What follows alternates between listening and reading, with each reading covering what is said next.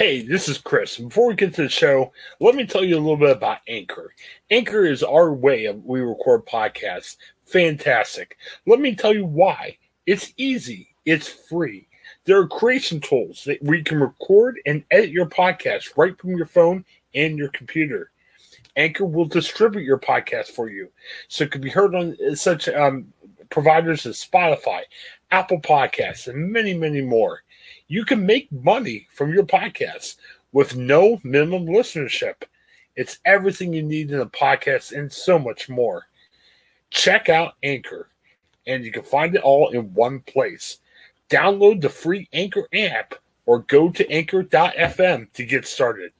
Anchor, it's a fantastic way of creating your first podcast and making it work.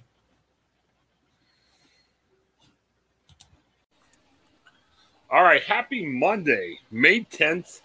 A busy weekend of stuff in Ohio, and we're happy to talk about today here on the Ohioan. A very cold Monday. How you guys doing, Craig and Brandon?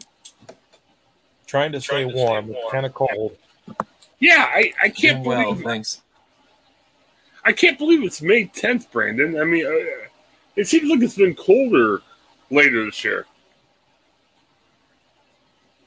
Yeah, I mean, I don't know. I think spring is kind of nor- par for the course. Cold in the morning. Um, then you know you regret bringing your dra- jacket by the afternoon to school. At least that was my experience as a kid. Uh, going to to the classroom is like, oh, why do I need my coat? Or, or like, oh, it's cold. I need my coat. And it's like, oh, I got to do the '90s thing and wrap it around my waistline, and um, it's such a pain to carry around. Um, typical typical spring weather for me. Yeah, we got to see a picture of that. You got to send us a picture of, of 90s Brandon. I, I think that'd be interesting. Oh gosh, Oh, you're giving me a reason to see my mother. I just Yes. got my Mother's Day quote. Oh yes, yes. it's okay. definitely, It's, I'm kidding. I, I love taking the chance I ever get to see my mom. Yeah, what, what, and let's talk about that because we've got our list. Um, yesterday, Mother's Day. Um, I did something kind of weird for the first time. Uh, my wife always talked about this, saying, "Hey, give me the day off." So I said, "You're on." So what I did was, uh, she got to go away for the night. She just picked a hotel, went away for the night, and I took care of the kids. And I, I gotta tell you, it wasn't as bad as I thought. My wife was like, "They're to end up dead. You don't know what's going on. They're to be crazy." I don't know. I, uh, maybe I was just lucky, but they actually went to bed by themselves. They um, they were pretty good. Daughter didn't start freaking out till about half hour before mommy was coming home. It actually turned out to be pretty good. Now I don't want to do this all the time. I'm glad my wife's here and she's uh, ready to be a mom. But for one night, it actually worked out pretty good, and we had a good day yesterday. Um, got to talk to my mom on the phone. It was pretty good. Um, Craig, how about yours? Yeah, pretty good. Uh, we, you know, my my sister and my mom, all of us are vaccinated. So my sister and her daughter and my mom and dad all kind of got together and had a little dinner and uh, played around and you know watched our niece throw around a little toy ram that my uh, my sister had gotten her and it was uh, it was kind of fun. So we had we had a lot we had a blast. We stayed around for a couple hours and went home and did some stuff with my wife's uh, family as well, all vaccinated, of course. So um, it was a pretty fun night. And, and Brad, sound like you have a good day too. Yeah, a pretty good day. Um, you know, my my uh, for the most part of my life, my family unit has always just been me, me my uh, sister, my grandmother, my mother. Um, sprinkled here and there with some visits and visitations with my dad, but um, um, mostly that was just the four of us. Though uh, yesterday we, I got to go over to my mom's and uh, um, we're all vaccinated, so my mom's like, "You don't need a mask." and my grand's like, "You don't need to be perfect," and I was like, "I wanted to still wear a mask just for, just just for the time being," but um, I, I played along, um, but you know, good, just a good good uh, way of having some. We we uh, had to carry out fish and chips from Old Bag of Nails and played some Yahtzee and uh, just chatted. Uh, surprisingly, not much about politics these days. I even noted it. I'm like, my gosh, we haven't we haven't said anything crazy. Nothing's crazy really happened. And like, it's not crazy enough to talk about it. Yeah, it's a good conversation for another day. Um, I know it's, it's kind of hurting news a little bit because I think sometimes news ratings and in my business, like number of people click on stories, it's gone down a little bit, and not because everyone missed President Trump. I think it was more of there was more to read on that end. Um, but yeah, it, it's interesting, and I'm seeing it on Facebook too. Um, I have some Facebook friends that are bound to give a bunch of you know Trump posts or anything. I haven't seen as much of that, which is good. I'm not even just talking from a, a President Trump side. I'm talking about the other side too. So, yeah, it, it's a good, definitely a good thing. So, yeah, happy Mother's Day, everybody. Uh, good day, and if you didn't get a chance to say hi to your mom, say hi to your mom today. Um, I, we're giving a DoorDash to my mom. Um, probably going to buy her some donuts today and have it delivered. So should be a good day. Um, bunch of news this uh, today to go over. Uh, something that I want to touch on quick. We talked a lot about capacity at COVID. You know, like what's it going to look like here in the summer? What's it going to look like in the fall? Um, Ohio State. Um, there's obviously talk, and you know, Ohio State's a place that you know most all the time sells out. You know, Ohio State's supposed to be pretty good this year, so they should sell out again. Uh, th- there are people saying, "Hey, look, we're going to be all the way full in the fall," and it's not even just hopes. We're, we're saying, "Hey, that's what we want to do," and even Governor DeWine says, "Hey, I'm pretty optimistic. It, it looks like it could happen." Um, I I don't know, Craig. I'm not afraid of it. Um, I, I, think like we talked about a lot of other things. We'll just have to make our own choice. I mean, I, I guess I'm not going to freak out if it's full, but then on the other hand, you probably aren't going to see me at Ohio State game this year. Uh, what do you think? Yeah, I mean, I think it's trending that way. Whether you know whether the governor supports it or not, you know, this override coming up in June will certainly allow for the university to do it seems like as they please. I can't imagine the state legislature is going to change their mind about you know the majority of them change their mind about you know allowing no health orders or full capacities. So I wouldn't be shocked at all if you know that happens and you know obviously ohio state wouldn't be the only team that's you know would have gone back to full capacity i know alabama i think allowed for near or almost full capacity for their spring game so I think that's the the trend right now, and and hopefully the numbers are are tamped down even more going into the fall. But even if they're not, I don't think the st- the school's gonna let this opportunity slip by to to be able to recoup some of those fans they lost last year.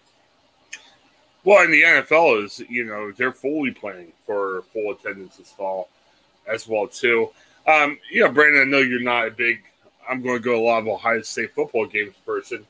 Um, you're a big crew, and yeah, we're going to talk about the crew in a little bit. Um, do you see COVID affecting your plans for, you know, crew games this year? I, not based on the teams that are doing good or not, or other things. Do you, do you see COVID factor in how many games you're going to go to? Uh, you know, I'm vaccinated. I feel pretty care- uh, safe just going to one with a mask, wearing a mask, and um, and um, you know, it's like Craig really nailed it on the head. It's really there's not much of a there's not much of an option really because this you know if the if the state of Ohio's legislators decide to override the governor, um, really they're going to take away that legal the legal excuse um, for for businesses. Businesses won't be able to hide behind well we're doing this because the law says so. So now most likely that's going to just be, um, you know, it's going to be on them to kind of ca- carve out what protections they're comfortable with, and then you know how much willing they're going to, how much um, backlash or how much, um, you know, discernment or whatever, whatever the feeling or emotion they're going to, they're willing to take from customer bases. Because man, there have been some, there were already outrageous from cu- some customers just because for when the businesses were following the law anyway. Uh, you know, um, not that they me probably were even aware that it was law. It's just them being stupid. But um, you know, I think a lot of MLS stadiums are going to go full capacity. Texas ones particularly. Um, I'm, it's going to be. I, I uh, you, you're. I'm not sure what the crew's thoughts were. Sometimes I think they treaded on caution and they didn't go for as full of capacity as they wanted to um, when they could have in, in previous months. But I, at this point, I wouldn't be surprised if they just said we're just doing full capacity. I don't. I I'm not sure what's um what route they want to go um from a marketing standpoint. But um, as far as my involvement, you know, I have credit. I have my month, my my my credit's only good for this year and next year, and I don't think this pandemic's gonna leave us next year. I'm, I'm at the point; it's just something we're gonna have to live with, and we're gonna have to be like that family in Jaws that's the first one out in the beach and treads carefully with a little floaty and praying the shark doesn't get you first. Instead, it got the, the guy who went to a little uh, empty cove. Just the poor poor canoe kayak uh, uh, swimmer maybe. So uh, um, I guess like tread carefully, swim carefully, um, wear a mask, get vaccinated, um, and and uh, you know good luck. Yeah, I think everyone just has to make their own choices. I think you know, it, it depends what you're interested in. I mean, you know, Brandon's a cruise season ticket holder he's more likely to make an exception because of something he's interested in, and you know, which is fine. I mean, we're all to have to make choices. Uh, Brandon's right, unless something significantly different happens in terms of uh, number of people getting the vaccine. You know, you're not going to have herd immunity, so you're, you're going to have to live with it, and we're all going to have to make choices of what we feel comfortable with and what we don't. And you know, the good thing is you're fully vaccinated. The risk of like death or a a hospital stay goes way down. But still, it's not just about me, it's about how it affects other people and everything. Because you can still be a carrier, even if you're not a, um, you know, a sufferer of COVID. So, yeah, it just be careful and be smart. And again, I, I think, especially here in Ohio, not everybody's careful or smart. And hopefully we get the, the picture, but I, I'm just afraid it's probably not going to happen, sadly. Um, I, I, want to move on because again, there's a lot of stuff going on. Uh, this happened on Friday, so we don't need to touch on it. But I want to definitely at least give it a mention, maybe not a, huge discussion. Um, Anthony Gonzalez, uh, Ohio State player.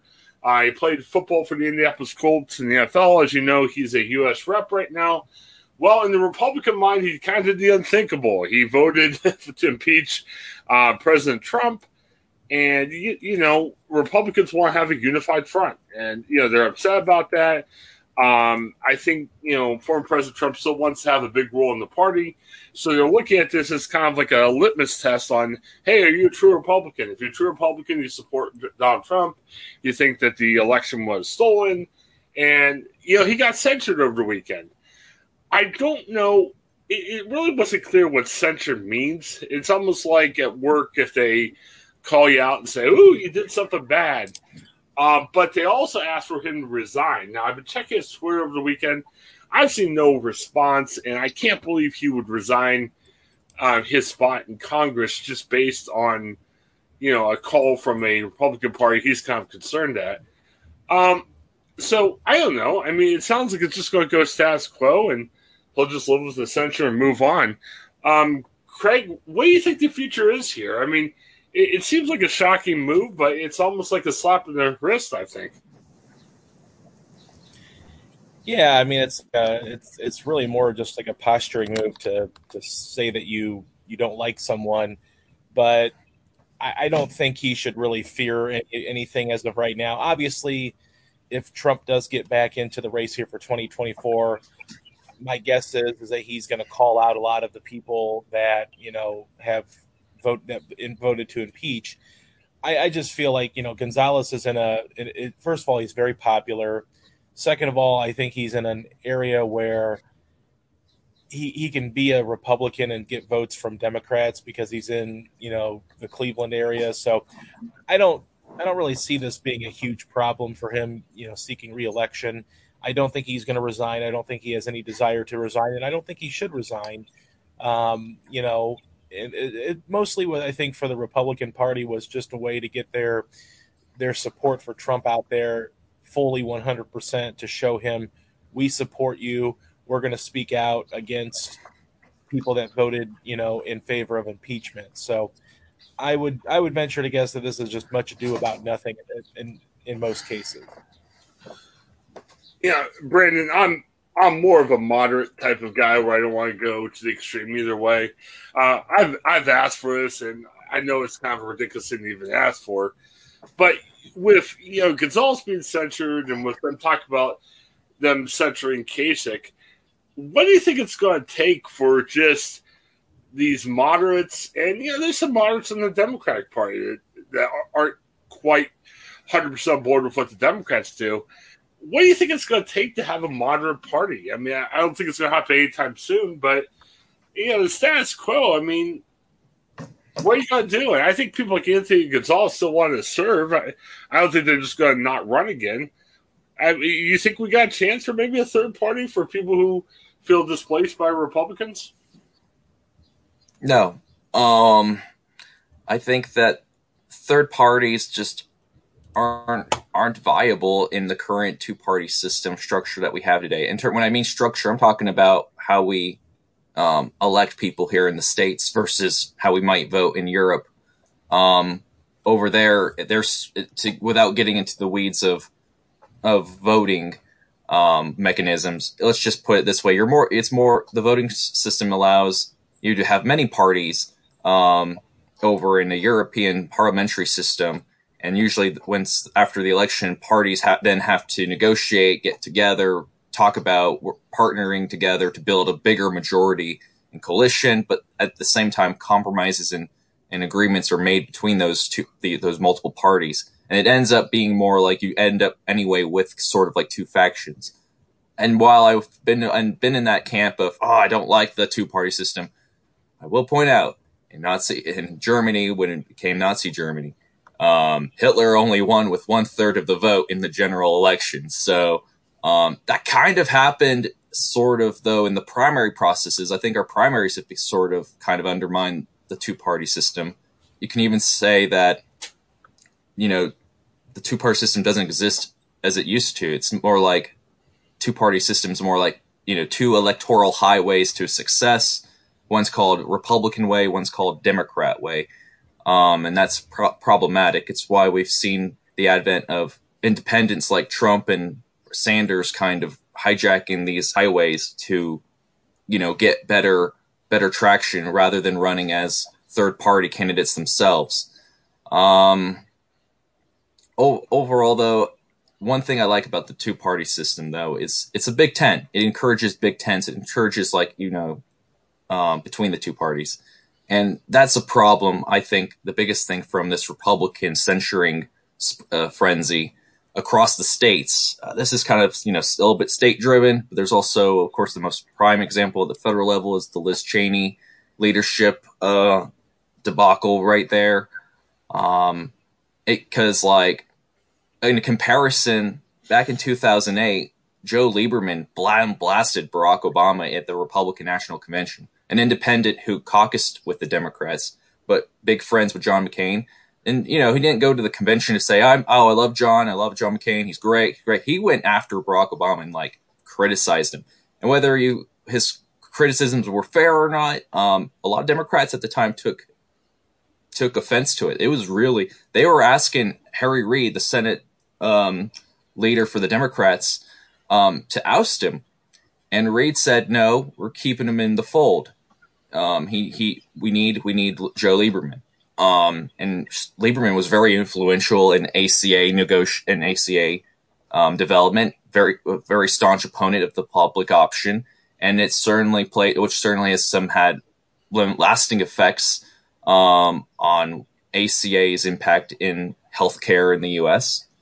So take that as what you will, but it's interesting though. Fast forward to today, where a lot of this these Republicans want to kind of push more for a sort of conformity around again around an individual. Like um i just think that it's um from a strategy standpoint i don't get it.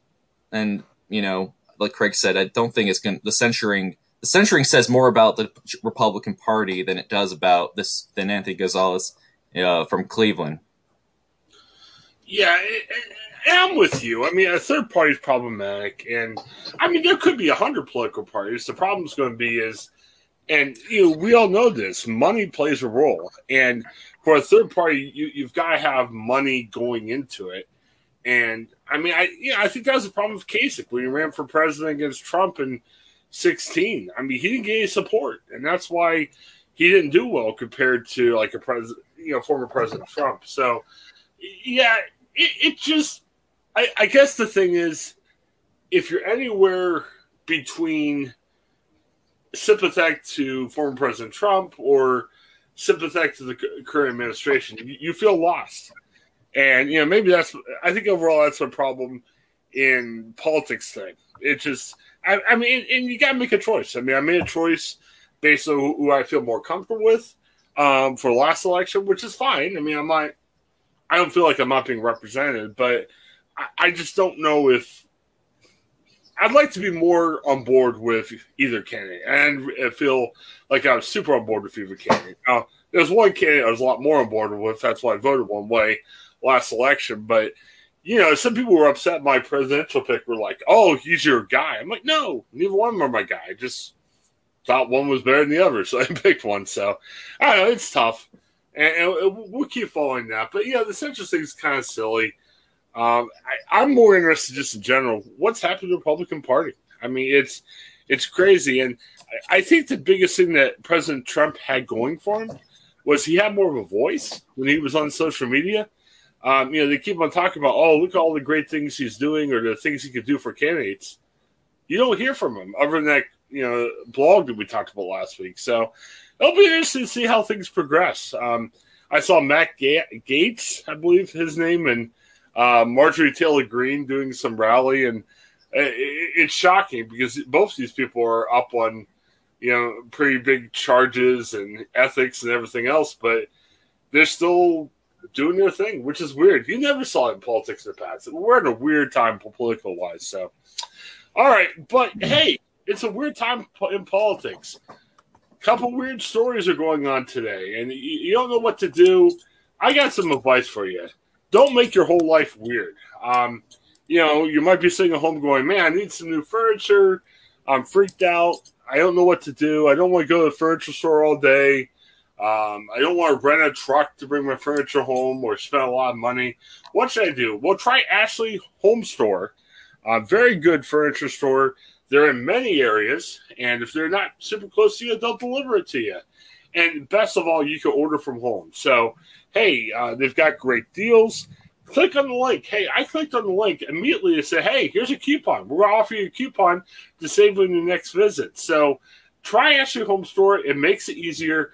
Man, right now, if, if I'm buying a new couch, I want to do it from home. I want to have it delivered to me and have guys bring it in. And you say, hey, put right here, and you're good to go.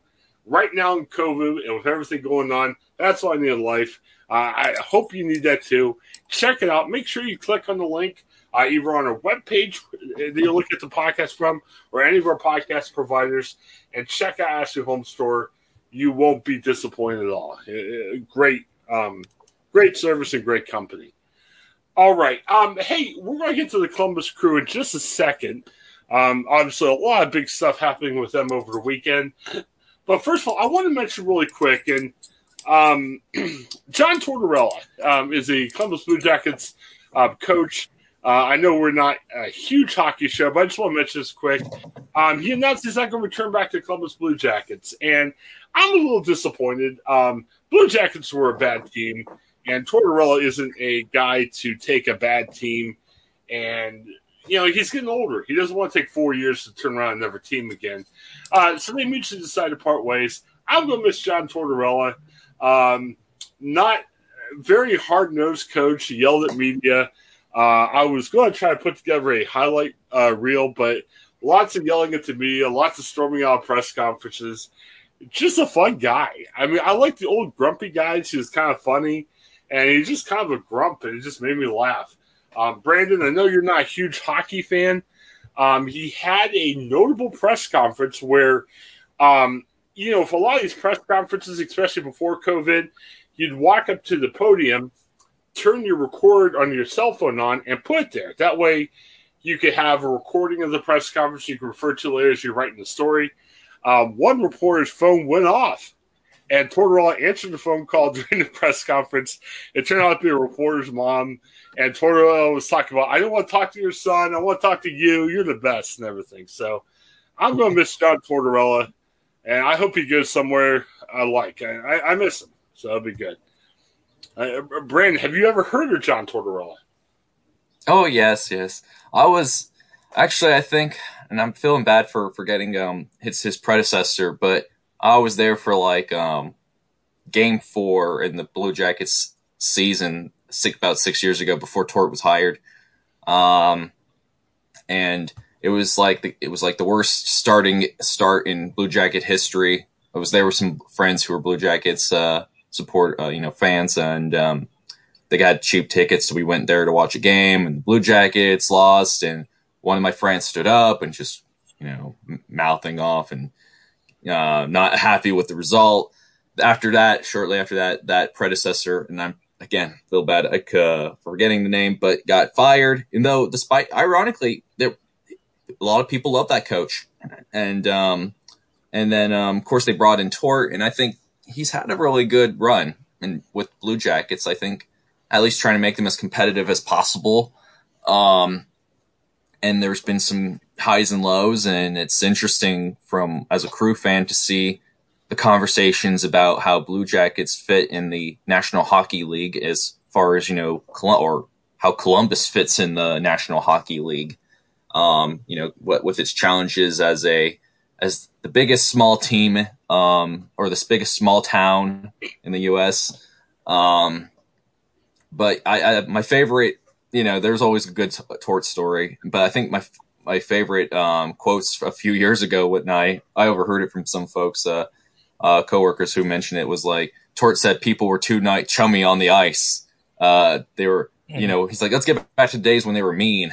And now it's just like a couple days later here, uh, fast forward, it's like everyone's fighting on the ice and National Hockey League's in, under, under hot water, I guess, uh, for, um, uh, for it. So uh, I just people are thinking, oh, we're getting back to the old days. so, um, you know, uh, Tort Tort had had was you know he had vision. He had people probably listened to him. So I, almost joked like, oh man, that his comments resurfaced, and that's why they're getting rid of him. But uh, yeah, Jackets have been struggling lately. So what are you gonna well, do? One thing is, you know, they just lost, and sometimes you just start losing. It happens, and uh, you know, Tortorella, think of it as a coach. I mean, think of it as like a boss. You know, sometimes you have real nice bosses that let you do a lot. That's your style. And sometimes you have the hardcore, I'm going to yell at you, boss. And I don't know if I could play under John Tortorella. I'm not worshiping the ground he walks on. Uh, Craig and I were talking before the show. Um, Craig wasn't sure if he, you say really what you didn't think he was the greatest coach. Uh, I want to make sure I, I quote you right. No, I mean, I I think he, I think he was a good coach. I just think that you know it, it, with guys like him that are more of the hardcore sandpaper, rub you the wrong way kind of coach, yell and scream kind of coach. Those guys tend to burn out, and you know they their message burns out with the players, and people don't want to play for him necessarily. I think he's a, a really good coach. He's a Stanley Cup winning coach. He's going to probably land on his feet and find another job because he, you know, he does have a pedigree behind him, even though he is in his 60s. I think he's going to land on his feet. But I just think it was time for a change. I think that they've, you know, they want to move in a new direction. Maybe they want to go younger and maybe getting a coach that's more of like a players kind of coach, teacher kind of guy is probably yeah. the type of coach they'll go after. Nothing against Torts. I think he's a good coach and he's going to land on his feet. Well, I'll be honest. I think Torel is leaving on good terms, but I don't think he wanted to be part of that type of effort too. And you know, the Blue Jackets are not like this core franchise everyone's going to come to in free agency. Yeah, you almost have to build up, and hopefully, young guys get better. Uh, two quick things about Tortorella. Like I said, I, am a fan of him as a person, so I, I, hope he lands somewhere. I want him to be the next Jeopardy host. I, I want him to a point where I can watch him on YouTube or whatever. I, he, he, makes me laugh. Uh, he had this incident. Uh, he was a coach of the Vancouver Canucks before he went to Columbus.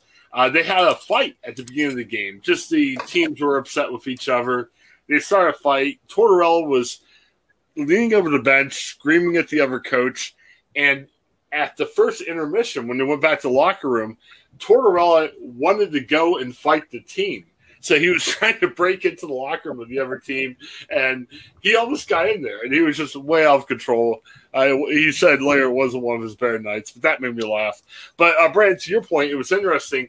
Uh, the coach before Tortorella was a guy by the name of Todd Richards, and Todd has a lot of NHL juice. Um, Tampa Bay won the Stanley Cup. He, he became assistant coach for Tampa Bay. So Todd Richards was a very good coach. Todd Richards was probably one of the nicest men I've ever met. Uh, I covered the Blue Jackets for a year and a half. Todd was the coach of the Blue Jackets at that time. Uh, I always got along with Todd. Todd knew our names. I remember covering the Blue Jackets were uh, helping put a playground together somewhere in inner city Columbus. And I went and Todd approached me and we sat and interviewed for a while. Um, and he was a friendly guy. So it was a culture change for Columbus because they went from the ultimate players coach, nice guy, nice uncle that, you know, never say anything wrong to a very temperamental guy, John Tortorella. So I, I, I know. I got myself a little bit of a YouTube bunny trail yesterday going back at old John Tortorella quotes and uh, just how people reacted to him. It was fun. I'm sorry. I'm a John Tortorella guy. I know not everybody else is. All right, well, let's approach this. We got to be a little bit ginger because uh, Columbus Crew is it's a very passionate subject for a lot of people. Uh, Brandon here is a season ticket holder for the Columbus Crew. Well, there was a huge story breaking yesterday. Apparently, the the crew are interested in a rebrand. Um, you know, MLS is kind of at a crossroads right now. Um, in some ways, the league's growing. There's you know, expansion. Um, cities are proving bigger stadiums.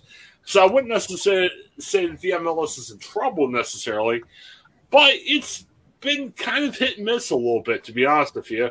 Uh, MLS is probably, what would you say, Brandon? Maybe like the sixth top soccer league in the world?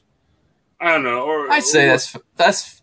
I think it's a little high. It might be in the top within the top ten. I think okay. it's a little bit fair. More, maybe you're gonna maybe um, yeah, I would go with that. Go more top ten. Just and that's a, that's because I think there and that's not really a flattering thing to say. I think there are a lot of better soccer leagues in the world right. than MLS. well, well, and I'll put this way. And one of the things I wanted to talk about was it's like the NHL. I, I'm I'm starting to under I, living here in Columbus. I want to get. I'm giving soccer a big chance. Um, if we had this conversation ten years ago, I'd be like, ah, who cares? Screw it. But living in the area, I'm still not a soccer fan, but I'm trying to understand more. I'm trying to watch a little bit more and everything. Um, but I, I understand soccer's never going to be a humongous sport. I mean, more people like soccer in general in, in the U.S., but I mean, MLS is eons behind the NFL. And same thing, too, for my sport. I like the NHL. I know it's nowhere near, it's probably right now at the same level popularity wise as the MLS, to be honest with you. So I don't know. It, it, Craig, jump in. I know you're not a huge MLS guy, but jump in where you want. But I want to kind of get Brandon's uh, thought about this. Um, so let's let's say the news. So, so they're rebranding themselves. From what I'm hearing, there's an announcement supposedly coming sometime this week. I know Pete Edwards was on Wall to Wall Sports with 10 TV. They start to explain what's happening. Um, I, I, guess kind of basics I'm understanding is they want to become more of a global uh, product. And when you see a lot of the iconic teams in Europe, you know, it's not the you know Man City Muskies. They just say, "Hey, we're Man City" and everything. I think Columbus is is feeling that hey, to become Columbus SC, that's kind of the direction we need to go. I, Brandy, here's my problems, and I, I don't want to get mean, but I, I I feel like I need to flame everybody. We've talked about this in the past. I, I think the MLS really wants to kick themselves in the foot constantly. And I'm not even talking about the ownership of Columbus. I'm talking about the league of, of itself. Um, it is hard to watch games on their app. You can't watch home games. They say, hey, you've got to have cable to do that. Um, there's no service where you know, there's not like a service like there is with NFL where you can watch the home games. So if you like your home team like you like, you're out of luck. Um, we're at a time where cable is becoming like print newspaper. I mean, you've got streaming networks and everything. Uh, a lot of soccer places, not everybody, but a lot of them aren't really going to that. Um, so the MLS kicks himself in the foot. I think Columbus, you know, uh, Anthony Precourt was the former owner of Columbus. You know, he really wanted to have a team in Austin, so he announced plans to move the team. Everyone freaked the heck out, and they said, you know, and, and thankfully the fans kind of stood up and they pushed for the team to stay. Um, I don't think the fans found the owner, but Jimmy D. Haslam came forward and they bought the crew, which was great. Here's the issue I'm having. I, I think the team is dumb because the team is kind of overlooking what the most passionate fans like, especially during a time where you're opening a new stadium where you say, hey, we need everybody to be on board. Hopefully, we could sell tickets. Hopefully, we, we could do well. I know this year is going to be different because of COVID. I mean, you're you may not have 100% capacity, but the team is kind of avoiding where the fans are at. And then here's the other thing. And I love Save the Crew. I've gotten to know some of the guys. We had, uh, what was it, David Miller, Brandon? Yeah, I think that sounds right. Yeah. Yeah, yeah. One of the guys, uh, David isn't the prime Save the Crew guy, but he, he's one of the the bigger guys in that movement. He was on the show, and I don't mean to flame those guys. I don't mean to flame Brandon. I, I, I appreciate all of them. I remember the first time I talked to the leader of the Save the Crew movement. I, I covered the story a lot when I was working solely for the Cincinnati Enquirer. And I kind of told him, I said, look, dude, I don't think it's going to happen. He said, oh, watch this. It's going to happen. And to that guy's credit, hey, it happened. Great. Go, you, you know, I'm glad they did. But, you know, here at the Columbus Dispatch, we published a story last night saying, oh, the fans are mad because they weren't consulted before the change. Well, here's the other thing. I know Columbus Crew fans are passionate. I know it's a little bit different relationship than even like the Browns to fans to Cleveland or the Steelers fans to Pittsburgh. I understand it's not the same, but here's the other thing. Unless you own the team personally, teams can make decisions. Now, in this case, it's kind of silly to have a rebrand about, about that because you can lose fans. But if a team makes a decision, a team makes a decision because they own the team. Yeah, I mean, they should listen to the fans, but it's not like the fans have got to get the thumbs up. I, I Brandon, help me out. I've got a bunch of conflicted feelings. I'm kind of annoyed at everybody today about this. Well, we could start out at different levels. Um, at the league level, Major League Soccer has an authenticity problem.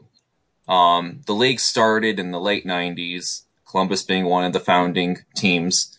Um, it started and it was mostly a single entity model. I think it's a single entity model at, at, from the beginning. I think as far as my understanding of history goes, um, because so that means owners share the revenue. They share a lot of. They, they, it's like they share everything. They work together, and that including labor costs and whatnot. And that single entity is probably uh, it comes with its pros and cons as a business model. Um, it's um, you know I think it's made it so that MLS in a way doesn't actually need to rely on fans to show up to the stadiums um, to be profitable. In fact, a lot of those teams today are not profitable. Some are are, are barely breaking even. Maybe a few are profitable. Um, but so because of that, though, in my from my just me looking from the outside in, um, looking out outside in or however that phrase goes, but um, it makes me think that a lot of decisions are not based on fan input. Um, so there's that. I also think as another another note on on a Major League Soccer when it started in the 1990s, the English Premier League and other European soccer leagues didn't really have the same kind of pool or TV, TV access that they do today. Um, you can get almost every Premier League match through NBC Sports Network. It's a lot more accessible on uh, on NBC Sportnet Sports Network, um, which is available on Hulu and other popular streaming apps today.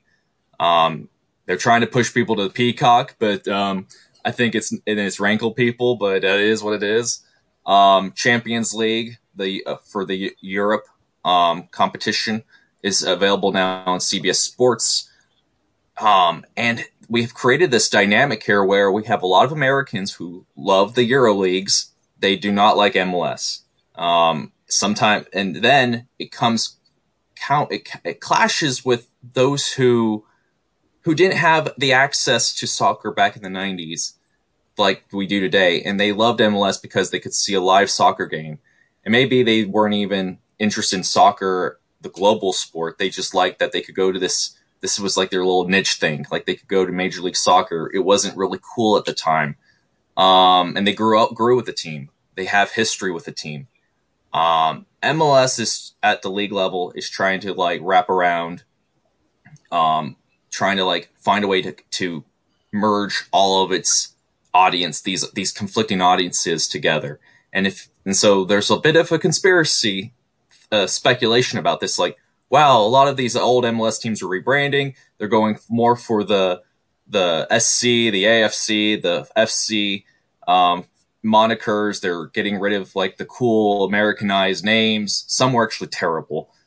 The Crew's not one of them. And actually, the top three teams, um, some of the top three teams in, in MLS right now, the LA, uh, the LA Galaxy, the Portland Timbers, the Seattle Sounders, those are American style names and they're not being forced to rebrand or they're not feeling the need to rebrand.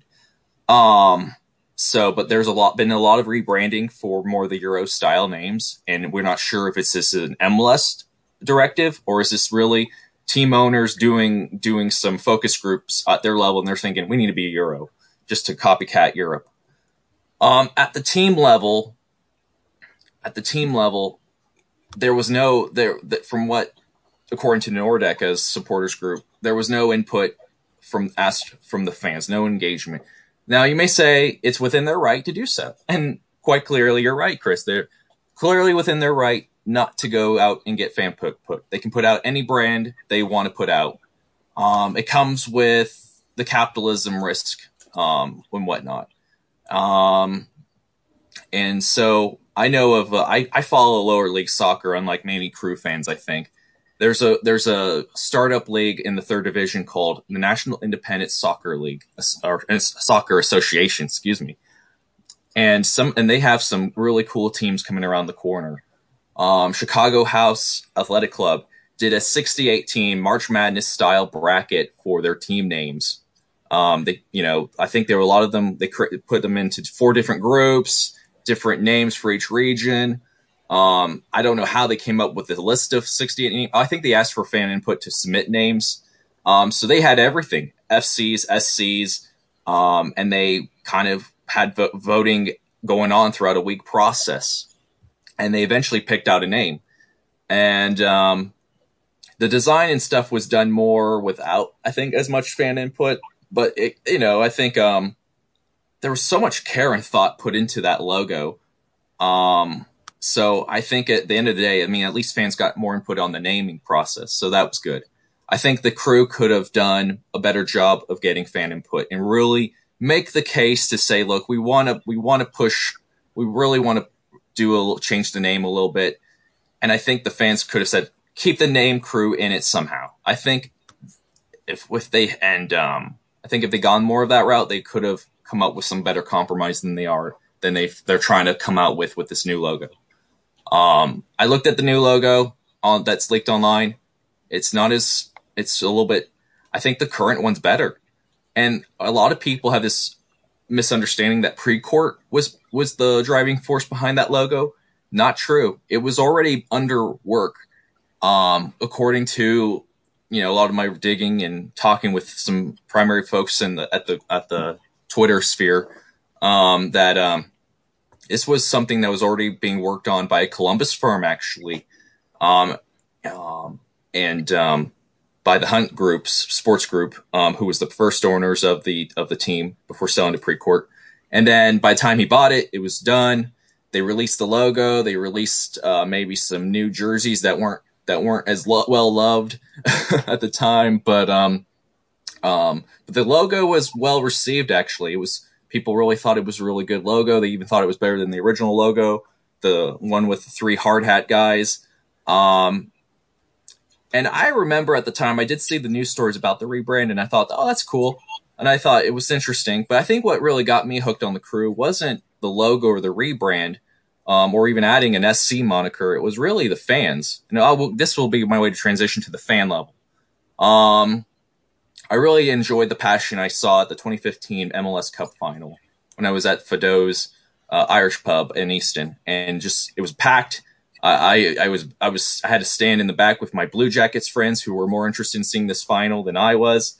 Um, you know, I even spilled a little bit of my beer there at the time. It was real with the waitress. I felt bad. Long story there, but that was what hooked got me interested to further look more into this team.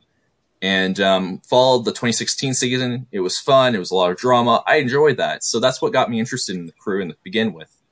Um, but the thing, the thing, so it's really the supporters. It's really that energy that's going to bring in more people in. Um, but the fandom does come with sort of that double edgedness because there's this, there's this group, there's these longtime fans. You respect them, you love them. You know, they've been there from the day one probably. But if fans, and I think fan, I think fans deserve a lot of input. A lot of input needs to be their input needs to be taken seriously. You do not want to alienate your fan base. I do think though, and the fan base, uh, you know, if the fan base truly had it its way, they would change nothing from day one. And I think change sometimes has to happen to grow. I do think it can get toxic. It can get a little unhealthy at times, but I think, and I think it's like sometimes even crew fans are a little anti MLS but at the t- same time they're trying to tell people ooh come join my come support my soccer team in this league i think i don't value at all. It's it's such a conflicting message.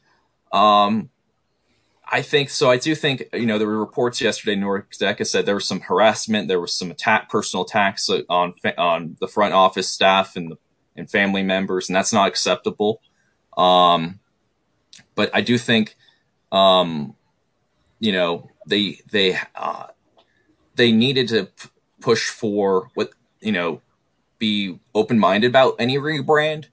Um, and I think um, but this I would have to say though I'm more in the camp of this re if you're going to do a rebrand, get fan input, get fan input, talk to the groups, have them part of the process along the way, make it interactive, make it public, have a, a contest, have have have have activities here and there, do different logos, different iterations, have voting done um, you know, um, and and then just say, look, we're not gonna, it's gonna be the final one, but we're gonna take that under consideration because what you think might be good, the bulk of of all of us might not think it's good. Um, so I do think there needs to be with soccer um, as it is. It's about it's about you know having a community, and if you're ignoring a half a, part, a good chunk of your community, you're going to get these kinds of controversies. Um, so we'll see what happens. I don't know if um, Save the Crew is going to be as successful because at the point, the way that MLS works and the way U.S. soccer works, as a final note, um, it requires a billionaire owner to be in Division One of, or specifically MLS. You have to have an owner with a minimum of forty million dollars, or a sole owner with seventy million dollars you and I don't have that money, so we can't start our own team and compete with with Columbus. So it is what it is. Um, Save the Crew was more of a successful in the sense that it it seemed to sell uh, Columbus Crew to the Haslams. Like, oh, this is a good market to get into in MLS. Um, but th- at the end of the day, it's more their team than the fans. All right. Well, Brandon, we're, we're getting up against it, and this is an issue that is going to go on. Um, I, I, guess I had two quick points, and uh, Craig, I wanted to ask about this, but you know we could touch about this at another time.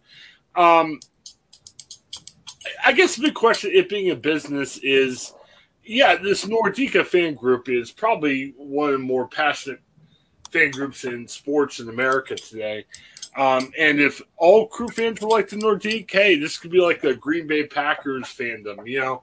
Um, I, I, guess my concern, I don't have a bunch of, irons in the fire. But my, my big concern is are they going to be able to sell tickets? I'm, you know, they've got a really nice stadium that's opening up in the near future. Can they sell tickets? We're not going to answer this week uh, or this year because of COVID. They need to support the team, and maybe crew ownership is saying, "Hey, Nordecke, we understand you're passionate, you've been great supporters, but." Maybe there's more money to be made about this global brand. I, I don't know. I mean, I'm just saying what the other side of the argument could be. And uh, to be honest, we're not going to know that until probably this time next year when you see what the ticket sales are like. That pretty much goes to it. Um, Craig, quick answer. Let's just say it like this. Um, I, I, know we're not as into soccer as like Brandon might be. I don't know. There may be an argument to be made. Like when the Redskins dropped their name and went to Washington football team, they were mocked the longer the year went, I thought it was almost kind of cool. Maybe all teams should drop their names and set like you like the Detroit Lions. Maybe it should be FC Detroit, like Football Club Detroit, or or AF Detroit, like American Football Detroit, or something. I don't know. There may be some benefit to that in the future. And again, not taking nothing away from the Nordecke, because I know it's a definite uh, different issue, but you never know. Are you in favor of FC Detroit? Um, only as long as their logo would be like a uh, steaming pile of hot garbage or something, because that's usually what they are. As a Lions fan, I hate to say it, but that's what they are. But yeah, you know, I, I don't know. I think it's if if the if the ownership wants to change a name, they have the right, you know, and obviously you'd love to have fan interaction, but in this case, they decided, you know, against that. So not much you can. I, I don't know that they'll lose a lot of support from the for the from the team perspective. I think people are still going to support the team. They just may be like, well, why did we change? And and maybe in 15 years they might change back in another rebrand and, and go retro. You know what I mean? So who knows what'll happen in the future? But obviously they have the right to do this, and they've decided to go that direction. And again, nothing harsh against Brandon, nothing harsh against any of the, the Nordecke or Save the Crew group. Um, I, am I'm impressed. I mean, look, they they're going to have my lifelong amazement the fact they pull off what they pulled off because I, I thought there's no way they're going to do that. I, I, I, guess the challenge is, and it's not up to Brandon or Nordecke, you, you got to develop more passionate fans like that because I, I, I, just I think my issue is I'm not sure if the passionate fans are there. And hey, I hope I'm wrong. I hope you know because it's fun to have soccer in Columbus. It's fun to have pro sports in Columbus. I don't want to see it go away. I, I, I just I'm not sure if overall there's the interest of people paying the money, but but we'll leave it like that. Um, we gotta go, so let me uh, give you a couple pieces of good advice before we take off. Uh, listener support. Um, you know, hey, there's a way you can support us. We, have got some contests going on. Uh, we are kind of in talks with Anchor about seeing if there's a way that we could sell some of our content. Um, it, there's a lot of things going on, and, but what we're doing is, hey, we want to give you something, but help support us. We want to invest money back in the show. I want to thank Craig and Brandon for getting up early, four days a week. So look at how you can support the show. It's fun.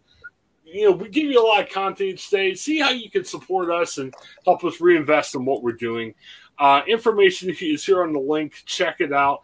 A lot of fun stuff you could do there. And also Chase Bank. Look, you might sit there and say, What the heck was I listening to for hour?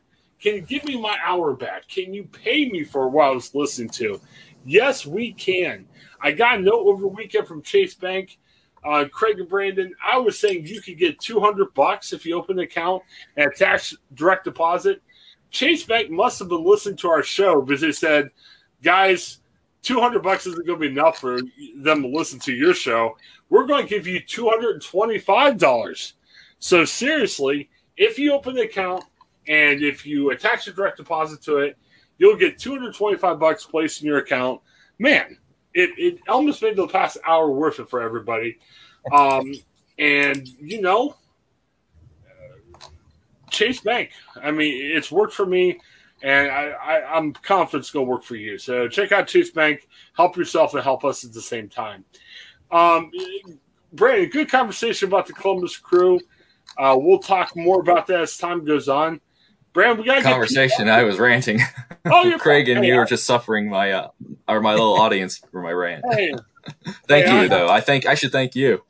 I, I've ranted before, and we all had when we talked about Nickelodeon, and we saw a side of Craig that we've never seen before, and, and Craig ranted about slime and guts and everything for I don't know that podcast was went twenty five hours. So, hey, it's we, we've all. You know, there's things I'm passionate about. Craig, you know, when you talk about guts on Nickelodeon, that's where he gets passionate. that's what Craig truly cares about in life. No, we're, we're, we're teasing you, Craig. But yeah, yeah, like Columbus guts or something, you know. Yeah, I don't know. I don't know. It'll be. Columbus guts. or, or when we talk about Brandon's new book idea. Um, Yeah. Your wife is friends with me on Facebook, and she sent me a message about your book that I, I need to. I, I need to ask her about. It, it was a little bit of a cryptic message, so I need to figure out what's going on there, Brandon. Oh, what, what did my wife asked you? Uh, She had a message. I, was complimenting you guys in your garden, and there was some reference to the book, or maybe I missed it. I, don't know. I, I, got follow up with her and, and see what's going on. So Oh, okay. I, I, I'm not I sure what book she's talking about. Well, well uh, your book you're trying to write that every time we talk about, we we get very uh, we get weirded out about. Oh, okay, okay. I, I'm not sure. I know. She, I know that you're, she's trying to uh, uh, um, um, put out. Uh, I don't know what the right phrase is. Um, she wants to. Everyone's now asking for my services in gardening and putting out, doing some lawn care and creating nice little landscapes now. Apparently, so Okay, um, we'll see what. please don't. Yeah, we'll see or what's going gar- on. doing my own gardening's uh, excruciating enough. Yeah, there's something going on. Uh, Some someday, Craig, we have more time. We, we gotta delve a little bit deeper into Brandon's stuff. Um, I, I, I will say real quick, and we got hard out, but uh, I did speak with former co-host John Reed, who has open invitation coming back. I told him the story about Brandon's book, and he was speechless for literally five minutes. He was he was like, "Whoa, what?" Uh, John had quite the wild reaction to it, so it should be good. So yeah, check us out tomorrow. A couple of things going on I want to touch on tomorrow. Uh, update about the um, sports betting in Ohio and the death of Ernest Angley. I've got some Ernest Angley stories. Uh, he was kind of a controversial televangelist, and for some reason, my parents, when I was a kid, said we got to go to the Ernest Angley um, buffet. So we'll have to talk about that tomorrow. So it's kind of a wild story. All right. Well, um, Craig had to take off, but um, Brandon, thanks again. And we will talk more about Ohio stuff tomorrow. Uh, have a great day, everybody. Hi, I'm Jennifer Mooney. Welcome to what is our new Hope Interrupted podcast based on the work from our book, Hope Interrupted, that I co authored with my good friend Byron McCauley. Hey, Jennifer, you know, I'm looking forward to this podcast as much as I was look, looking forward to writing this book with you. We hope to interview some uh, high impact folks as well as have a little fun. We're going to cover stories of hope. To learn more about our podcast and our book, please visit www.hopeinterrupted.com.